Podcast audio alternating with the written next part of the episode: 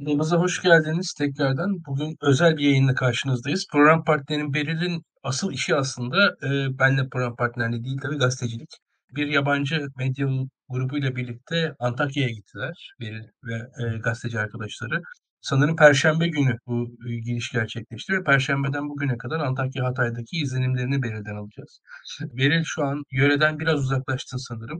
Bir genel izlenimlerini olarak başlayalım. Deprem bölgesinde durum nedir? Ben şu an Adana'dayım. Perşembe günü Hatay'a geçtik. Perşembe akşamı vardık. Ve işte e, cuma, cumartesi günü hani gündüz gözüyle de ortamı gördük. Hatay merkezi gördüm ve tarihi mahalleyi gördüm. Yani ortada ciddi bir koordinasyonsuzluk söz konusu. Zaten herkes bunu dile getiriyor. Gerçekten ilk iki gün doğru düzgün hiçbir kurtarma ekibi gelmemiş. İkinci günün sonuna doğru gelmeye başlamışlar. İnsanlar hani enkaz altından sesler duymasına rağmen ya da çocuklarının, işte akrabalarının, işte annelerin, babaların sesleri duyulmasına rağmen kurtarma ekipleri geç geldiği için çalışmalar geç başlamış ve hani daha önce ses veren insanlar artık muhtemelen çoğu hayatta değiller. Yani şöyle bir şey var, kurtarma ekipleri de şaşkındı çünkü birkaç tanesiyle konuştuk. İşte mesela birine ulaşıyorlar, bir işte betonun altında. Bunu bu kişiyi çıkarmak işte iki saat sürer diyorlar ama işte yedi saat sürüyor. Öyle bir yıkım var ki hani hiçbir şekilde öngördükleri sürede çalışmalar bitmiyor. Dolayısıyla şöyle bir şey de var. Yani ses gelen yerlere daha çok odaklanıyorlar ki hayatta olanları çıkarabilsinler. İşte biz birkaç kişinin kurtarıldığına da şahit olduk. Cesetlerin çıkarıldığına da şahit olduk. Görünen cesetler var. Onların bile çıkarılmasını bekliyorlardı. Çünkü özel aletler gerekiyor. İşte demir kesiciler, deliciler vesaire. Bunlar da kısıtlı olduğu için cesetleri düzgün bir şekilde çıkarmak çok zaman alabiliyor. Ve işte ekskavatör gerekiyor, örneğin bu konuda uzmanlığı olan birileri gerekiyor. Böyle bir sıkıntı var. Yani cesetlerin düzgün şekilde çıkarılması çok uzun sürebiliyor. Zaten cuma günü ama özellikle cumartesi günü şehirde hani bütün işte yaşayanların ve ölenlerin, işte ölenler çıkarıldıktan sonra enkazdan enkazı kaldırma çalışmaları da başlamıştı o bölgelerde ve çok fazla toz var. Gerçekten her yer işte ceset kokuyor. Çok ciddi şekilde şehirde hani toz, duman, her yer çöplük. Çöp toplama çalışması yok, tuvalet yok. Yani tek tük birkaç tuvaletten haberdar olduk ama tuvalet yok. Herkes tuvaletini dışarıya yapıyor. Bunun tabii insanlara ruhsal olarak da etkisi oluyor. Orada çalışan gönüllülere de işte gazetecilere de sonuçta yanda enkaz var ve siz işte yani bulabildiğiniz bir köşeye tuvaletinizi yapmak zorundasınız. İnsanlar tabii yapamadığı için tuvaletlerini tutmak zorunda da kalıyorlar. Bu da uzun vadede hani ciddi böbrek problemlerine yol açabilir. Özellikle gece tuvalete gitmek sıkıntılı çünkü hırsızlık var, güvenlik endişesi var, insanlar korkuyorlar ve işte bir iki çadır kurulan yerde çöp toplandığını gördüm ama onun dışında gerçekten her yer çok dağılmış durumda. Yardımlar ulaşıyor, hani sıcak yemek, işte su, bunlara erişim var, işte çocuk işte bezi, çocuk maması, bunların dağıtıldığını gördük. E, yabancı ekipler çok fazla var ama Hatay'da yıkım çok geniş bir alanda olduğu için mesela eski bir mahalle var. İşte o mahalle tamamen yıkılmış ve cuma günü daha ilk defa oraya kepçe girmişti. Ve orada mesela bir tane adam, sokakta yaşıyorlar mesela, Suriyeli bir adam. Sokakta yaşıyorlar ve iki oğlu enkazdaymış. Onların çıkarılmasını bekliyordu, ulaşamıyordu bir şekilde. Ve daha kepçe o mahalleye, o sokağa yeni girmişti ve sokak tamamen enkaz içinde. Yani kepçenin geçebileceği bir yol da yok. Yani o eve gelmesi için üç tane, dört tane belki daha fazla evden cesetlerin çıkarılması ve enkazın kaldırılması gerekiyor. Onun dışında yani insanlar çok sessiz, konuşmuyorlar bile birbirleriyle. Yer yer konuşanlar, yani tabii ki konuşuyorlar ama genel olarak çok sessizler. Çaresiz bir hava var. Yani öfke de var ama bana sorarsanız bu şeylere baktığım zaman işte oradaki gerçekten gerginlik çıkaranlara baktığım zaman oradaki deprem mağdurları olduğunu düşünmüyorum. Onlar şu an deprem, yani gerginlik çıkaracak durumda değiller. Yani işte deprem olalı bir hafta ol, olacak bu gece. Yani bir hafta sonrasında artık güçleri tükenmiş durumda. Şöyle düşünün, insanlar enkazların önüne ateş yakıyorlar ve cesetlerin çıkarılması için gece gündüz orada bekliyorlar. Ne bulurlarsa o ateşte yakıyorlar. Topladıkları her şeyi ateşe atıyorlar ve çıkarılmalarını bekliyorlar. Birkaç enkazdan hayvanların çıkarıldığını gördük. Hayvanlarıyla birlikte insanların çıkarıldığını gördük. Mesela hayvanlar ses verdiğinde giriyorlar. O zaman mesela sahibine sarılmış bir köpek buldular. yüz üç saat sonraydı sanırım. Böyle vakalarla karşılaştık. Ama şu var, mesela bir aile, biz Sunday Times için gitmiştik. Bir aile, kadının işte enkazda kalıyor. Bir kızı yanında, kızıyla birlikte bir tarafta. Öbür tarafta kızı koridora sıkışmış ve ölmüş. Ve bu şekilde kaç saat? sekiz saat en, enkazda kalıyor.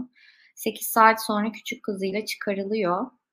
Sonra eşi de salonda. O da çok zor bir şekilde işte demirler kesilerek vesaire, kaburgalarını nefesin içine çekiyor. Kaburgaları kırılarak falan çıkarılıyor. Ve kadın cumartesi günü öğleden sonra diğer kızının cesedine ulaşabiliyor ancak. Ve enkaz altındayken küçük kızının ablasının öldüğünü görmemesi için bir şekilde önüne işte bir şeyler çekiyor.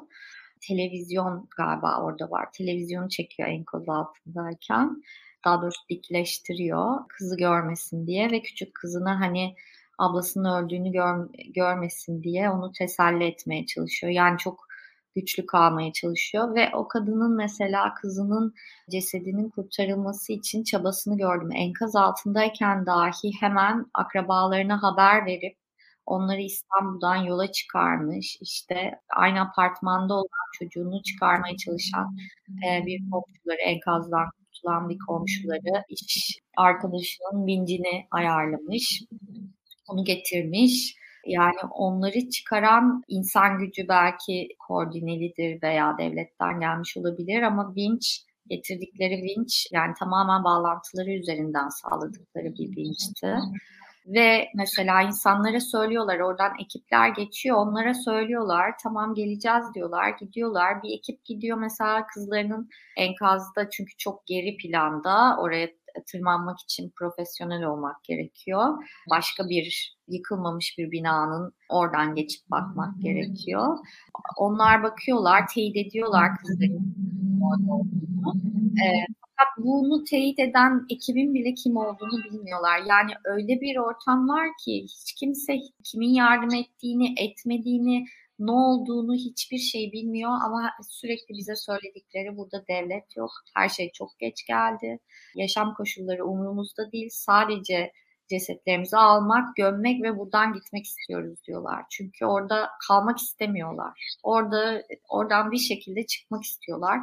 Dolayısıyla deprem bölgesinden çıkıp başka şehirlere yerleşen çok insan olacak bence. Ve bu insanların hayatlarını kurmaları için gerçekten çok desteğe olacak, e, ihtiyacı olacak. Çok ağır bir hava var tabii ki. Dediğim gibi yani bu çöpler, işte tuvaletsizlik, işte cesetlerin artık bozulmaya ve kokmaya başlaması da aslında hastalıkların habercisi. Orada ciddi şekilde salgın hastalıklar olabileceği e, düşünülüyor. Ve işte bununla ilgili sağlık hizmetleri ne kadar yeterli olacak bilmiyoruz. Biri sormuş, siyasi sonuçların olacağını düşünüyor musunuz? Bence bunu konuşmak için çok erken. Yani bunu konuşmak bana şu anda uzun geliyor açıkçası. Ama Hatay için şunu söyleyebilirim. Kendilerini çok dışlanmış, çok geride bırakılmış, bu deprem konusunda unutulmuş, yalnız bırakılmış hissediyor Hataylılar kendilerini. Bu Suriyelilerle Hataylıların arasındaki gerginliği fişekleyen bazı açıklamalar, tweetler oluyor. Oraya gidip gönüllü olup orada gerginlik çıkaranlar oluyor.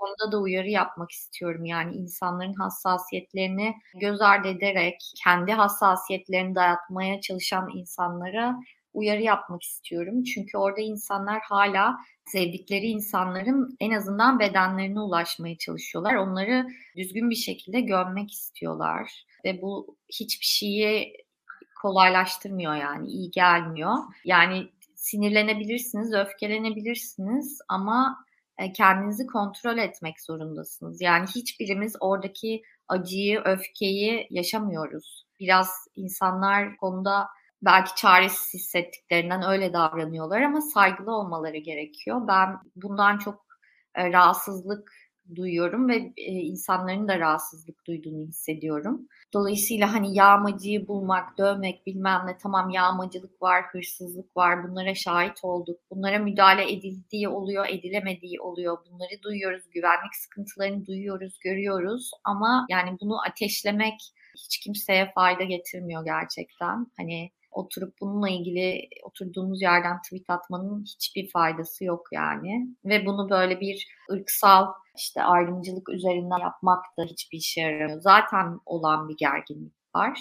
Evet, mesela Suriyelilere işte onlar işte onlara yardım ediliyor bilmem ne. Dediğim gibi gördük işte, adam bize oturmuş bize sordu niye buraya vinç gelmiyor, niye buraya şey yapılmıyor diye. Kimseye daha iyi, daha özel davranıldığı yok. Ama Suriyeliler zaten göçmen, mülteci bir toplum olduğu için yardıma ulaşma konusunda oradaki bir arkadaşımın gözlemi bu. Herkesten daha tecrübeli. Onlar savaştan kaçan insanlar ve yardıma ulaşma konusunda daha tecrübeliler ve bu şekilde davranıyorlar. Yani yardıma ulaşa- ulaşmayı biliyorlar. Nasıl yardıma ulaşacaklarını, nasıl evsiz kaldıklarını, ev kuracaklarını bir şekilde pratik etmiş insanlar. Dolayısıyla hani bunlardan da gerginlik çıkarmak bana anlamsız geliyor. Zaten oraya yemek, işte ihtiyaç anlamında gidenler hani zamanla da artacaktır ve yeterli olacaktır. Ulaşabilenler yardımlara ulaşabiliyor zaten ve ulaşmayı öğreniyorlar. Ama oradaki en büyük sorun şu an barınacak yerleri yok. Gerçekten çok soğuk. Gerçekten çok soğuk. Ve gündüz güneş açıyor, çok ısınıyor. Bu da cesetlerin bozulmasına sebep oluyor. Ama akşam da dondurucu bir soğuk oluyor. Gerçekten yani dışarıda kalınabilecek bir soğuk değil. Çadırların içi de çok soğuk. Çünkü kışa dayanıklı çadırlar değil. O yüzden insanların barınacak bir yere ve tuvalete ihtiyaçları var. Ama her şeyden önce cesetlerine, yani sevdikleri insanların cesetlerine ulaşmaya ve onları gömmeye ihtiyacı var. Mezarlığı da gördük. Mezarlıkta da şöyle söyleyeyim. Biz gittiğimizde eski mezarlık dolmuş dediler. Yeni bir mezarlık alanı açmışlar biraz şehir dışında. İnsanlar numaralandırılarak gömülüyordu. Başlarına koydukları taşlara veya tahtalara numaraları yazılıyordu. Orada teşhisler yapılıyordu. Aileler vardı. Savcı oradaydı. Dolayısıyla insanlar bir sayı olarak gömülüyordu. Herhalde üç yüz kadar mezarlık vardı. Daha da gömülecek insanlar vardı bekleyen. Mesela yaşlı bir kadının cesedi çıkarıldı ve ona mesela komşularına soruluyordu kim bu, adı ne? Çünkü muhtemelen ya ailesi ölmüştü ya da kimsesi gelememişti henüz oraya. Yani böyle biraz el yordamıyla yapılan bir işte cesetlerin teşhis edilmesi gibi bir şey de vardı. Bir duruma da şahit oldum. Birlikte gittiğim muhabir de savaş muhabiri. O epey bir yıkım görmüş biri, Rakka'ya da gitmiş biri ama yani bir savaş alanına benzetti orayı ve hiçbir hiç daha önce hiç bu kadar geniş çapta bir yıkım görmedi. Yani şöyle söyleyeyim, şehirde gerçekten kalınabilecek hiçbir bina yok. Hiçbir bina sağlam değil. Yani sağlam olan da bir şekilde çatlamış, camı patlamış bir şey olmuş. Yani sanayi odasının binası sağlamdı sanırım. Bazı devlet binaları sağlamdı sanırım. Ama onun dışında gerçekten kalınabilecek, yani insanların orada tekrar o sağlam bile olsa o eve girecek bir cesareti olduğunu sanmıyorum. Ama zaten sağlam bina çok az. En iyi ihtimalle işte çatlamış, patlamış dediğim gibi bir şekilde ağır bir şekilde hasar görmüş. Ya da böyle kaymış, mesela oteller vesaire yana kaymış, böyle eğilmiş binalar. Yani hiç kimse içeri girebilecek durumda değil. Sadece müze vardı. Yeni yapılan bir müzenin oteli vardı. Çelik bir binaymış zaten. Onda hiçbir hasar yoktu. Ama o da birilerinin kullanımına açık mı bilmiyorum. Yani onu görmedim insanların oraya yerleştiğini. Şimdi Beril, senin anlattığın şeylerin birkaç tanesinin altını çizelim istiyorum. Biz görüntüleri buradan da izleyebiliyoruz ama bir defa kokudan haberdar değiliz. Ben İzmir depremini de kendim yaşadım. Tabii bunun yanında çok küçük kalmıştı. on yedi bina sadece yıkılmıştı İzmir'de ama on yedi binanın yıkıldığı bir depremde bile binlerce bina mesela kentsel dönüşüme uğramak zorunda kaldı İzmir'de. Öyle düşünsünler. Yani bu on bin binanın yıkıldığı yerde belki milyon binayı yıkıp tekrar yapmak gerekecektir. Orada görünen yıkıntının daha üzerinde bir dönüşüm gerekiyor. Onu söylemek lazım. Ama şunu İzmir'den ben hatırlıyorum. Koku. Yani havada yoğun bir, her yıkılan binanın yanında ciddi bir, bir yandan bir, oraya has bir sıcaklık, bir yandan oraya has bir kireç kokusu, havada insanın bedenine dair her türlü kan, ter, gözyaşı, bütün bunların kokularını orada görüyorsunuz. Sen de onları anlattın. Ve açıkçası gıda yardımından sonra şu an özellikle hijyen ürünlerine ihtiyaç duyulduğu gözüküyor senin anlatımından. Özellikle kadınların ve çocukların kullandığı hijyen ürünlerine ihtiyaç duyulduğu gözüküyor. Bunun altını çizelim. Mezarlıklar gerçekten üzücü. Hepsi çok üzücü. Senin beraberinde olduğun ekip daha ziyade uluslararası bir ekip. Bir de uluslararası toplumun, etrafındaki yabancıların gözlemleri olan bir tane dair nasıldı? Bir de onların altını çizersen bence faydalı olur diye düşünüyorum. Onlar çünkü başka depremleri de gördüler. Sen onlarla o şekilde konuşabildin mi? Yani dediğim gibi savaş muhabiriyle gittim. Fotoğrafçımız Adana'da yaşıyordu. Zaten depremi yaşamış ve onun travm, o zaten depremden travmatize olmuştu ve neredeyse depremin ilk günü İskenderun'a, oradan da Hatay'a geçmişti. Zaten İskenderun'a gittiğinde haberleştik. Burası çok kötü, Allah'ın unuttuğu yer diye haber vermişti. Sonra İskenderun'dan Hatay'a geçince İskenderun'dakinin o kadar da büyük bir yıkım olmadığını görmüş. Bir de şu var, insanlar yıkımın, yani şöyle söyleyeyim, belki bu anlatmak açısından iyi bir örnek olabilir. İnsanlar yıkımın boyutunu evlerinden, yani enkazdan ya da evlerinden çıkıp başka mahallelere gittiklerinde anlamışlar. Yani böyle bir, hani bütün şehrin yerli bir olduğunu mahallelere gittikçe fark etmişler. Ve tabii şöyle bir şey var. Deprem olduktan sonra insanlar canavliyle kaçabilenler kaçıyor. Ama inanılmaz yağmur yağıyor. Dolayısıyla buldukları ilk hani güvenli kapalı alana girip üstlerini başlarını kurutmaya, bir şeyler üstlerine geçirmeye çalışıyorlar. İki gün boyunca durmadan yağmur yağıyor. Hani ve soğuk. Hani ateş de yakamıyorsunuz dışarıda, bir şey de yapamıyorsunuz. Ve ertesi gün hani akrabalarına, arkadaşlarına ulaşmaya çalışıyorlar. Kiminin telefonu da yok. Yürüyerek gittikçe görüyorlar ne olduğunu. Gidiyorlar ve mesela işte bir biri kadın çıkmış gecelikle, işte orada komşuların sığındığı tek katlı bir yer varmış. Geceyi orada geçirmiş. Üstüne bir şeyler giydirmişler ve oradan sabah yürüyerek oğlunun evine gitmiş ve yıkıldığını görmüş. Ve o zamandan beri oğlunun evinde. Yani evinin önünde.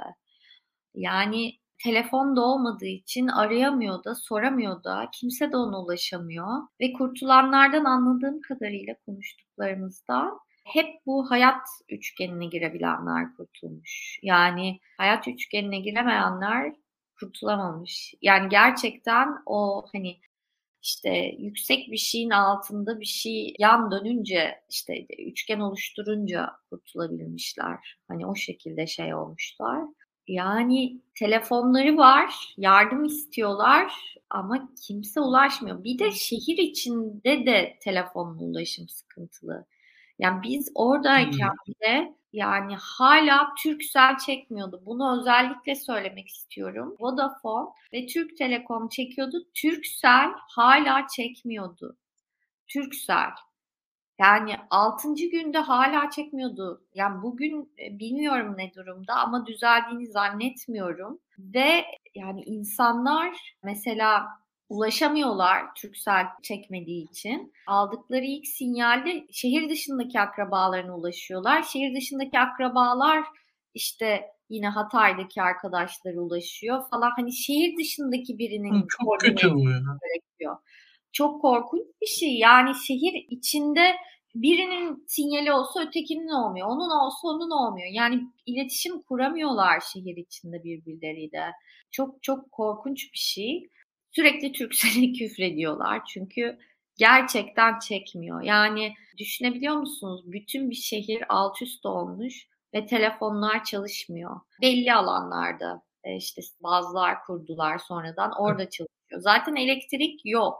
Hani e, insanlar işte çadır bölgelerinde o kurulan bazı istasyonlarında telefonlarını şarj ediyorlar. Yani bence iletişim en büyük sorun. Yani enkazın başından ayrılamıyorsunuz ve telefonunuz çekmiyor. İnanılmaz bir durum. Nasıl şey yapabileceğimi, yani insanlara bunun nasıl yansıdığını tahmin bile edemiyorum. Bunun dışında söyleyebileceğim ha uluslararası şeylerin dediğim gibi mesela uluslararası ekipler, bayağı bir ekip var, görüyoruz. Onlar kendi içlerinde çok koordineli çalışıyorlar zaten. Ama hiçbir enkaz kaldırımı umdukları saatte bitmiyor. Yani on saat, on beş saat süren şeyler var insanları kurtarmak için. Çok çok uzun çalışmaları gerekiyor. E bu demek oluyor ki insanların cesetlerini çıkarmak için de çok uzun süreler çalışmaları gerekiyor. Yani bilmiyorum ne kadar sürer, bu kadar bina yıkıldıktan sonra ne kadar sürer bu çalışmalar bilmiyorum. Bana çok uzun sürecekmiş gibi geliyor. Bilmiyorum. Salgın hastalıklar evet yani aslında enkazdan çıkarılan herkesin tetanoz aşısı olması lazım. Kuduz tehlikesi olabilir. Onun dışında işte başka salgın hastalıklar olabilir. Dediğim gibi işte tuvalet sorunu nedeniyle şey sorunu olabilir, böbrek enfeksiyonları olabilir, bağırsak enfeksiyonları olabilir. Yani benim de tahmin edemeyeceğim bir sürü çünkü çürüyen cesetler sonuçta bakteri saçıyorlar ve çok dikkat... Yani oraya gidenlerin tetanoz aşısı zaten olması gerekiyor. Ama bütün bunlara hazırlıklı hani az beton tozundan kendilerini korumaları gerekiyor. Dolayısıyla o beton tozuyla birlikte gelen bakterilerden kendilerini korumaları gerekiyor. Gözlerini korumaları gerekiyor. Yani oraya kafasına esen biz yardım edeceğiz, iki ekmek verip kendimizi iyi hissedeceğiz diye gitmemeli. Trafik var, çok trafik var. Yani insanlar Adana, Hatay arası iki buçuk saat, on bir saat trafikte kalan duydum.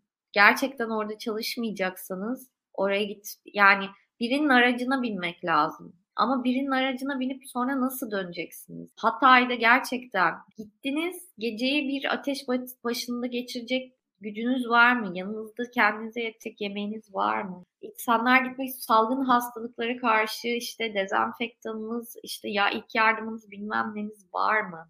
Yani sağlık hizmetleri var ama insanların yani depremzedelere sunulan hizmetleri kullanmamanız gerekiyor. Bilmiyorum, biraz bana şey geliyor yani sakin olmak ve işte bunun çok çok çok uzun süre yardıma ihtiyacı olan bir bölge olacağını ve herkesin bir noktada yapabileceği bir şey olacağını bilmek ve o yüzden ona göre davranmak gerekiyor. Sosyal medyada okuduklarını öfkelenip hareket etmemek gerekiyor. Yanlış bilgi yaymamak gerekiyor. Biraz insanlara zarar verecek şeylerden kaçınmak gerekiyor. Bu uyarıyı yapmak isterim. Sonuçta biz Hatay'da gidip başınızı sokabileceğiniz hiçbir yer yok. Arabayla giderseniz arabada kalabilirsiniz, şey yapabilirsiniz. Aa, onun dışında gerçekten gidip de yani diğer şehirleri bilmiyorum ama çok benzer bir durumdadır diye tahmin ediyorum. Ee, Antep, Urfa hariç. Dolayısıyla bunları düşünmek gerekiyor. Ettiğiniz yerde bir başka deprem olup otel buldunuz diyelim. Otelde depremde sizin kalma ihtimaliniz var. Dolayısıyla bunları dikkate almak gerekiyor. Benim gitmem gerekiyor. Hı. Çok teşekkür ederim İlkan. Ben yarından evet. sonra yine sahadayım. Tekrar duruma göre haberleşiriz. Olur mu? Olur. Çok teşekkürler Beril. Beril eski gazeteci arkadaşlarıyla beraber deprem yöresinden izlenimlerini aktardı bize. Programı çok fazla uzatmak da istemiyoruz. Çok teşekkürler. Ee, bizi sonraki yayınlarda izlemeye devam edersiniz arkadaşlar. Görüşürüz. Tüm depremzedelere evet. tekrar geçmiş olsun. Herkese Allah'tan rahmet dileyelim. Tekrar. Teşekkürler.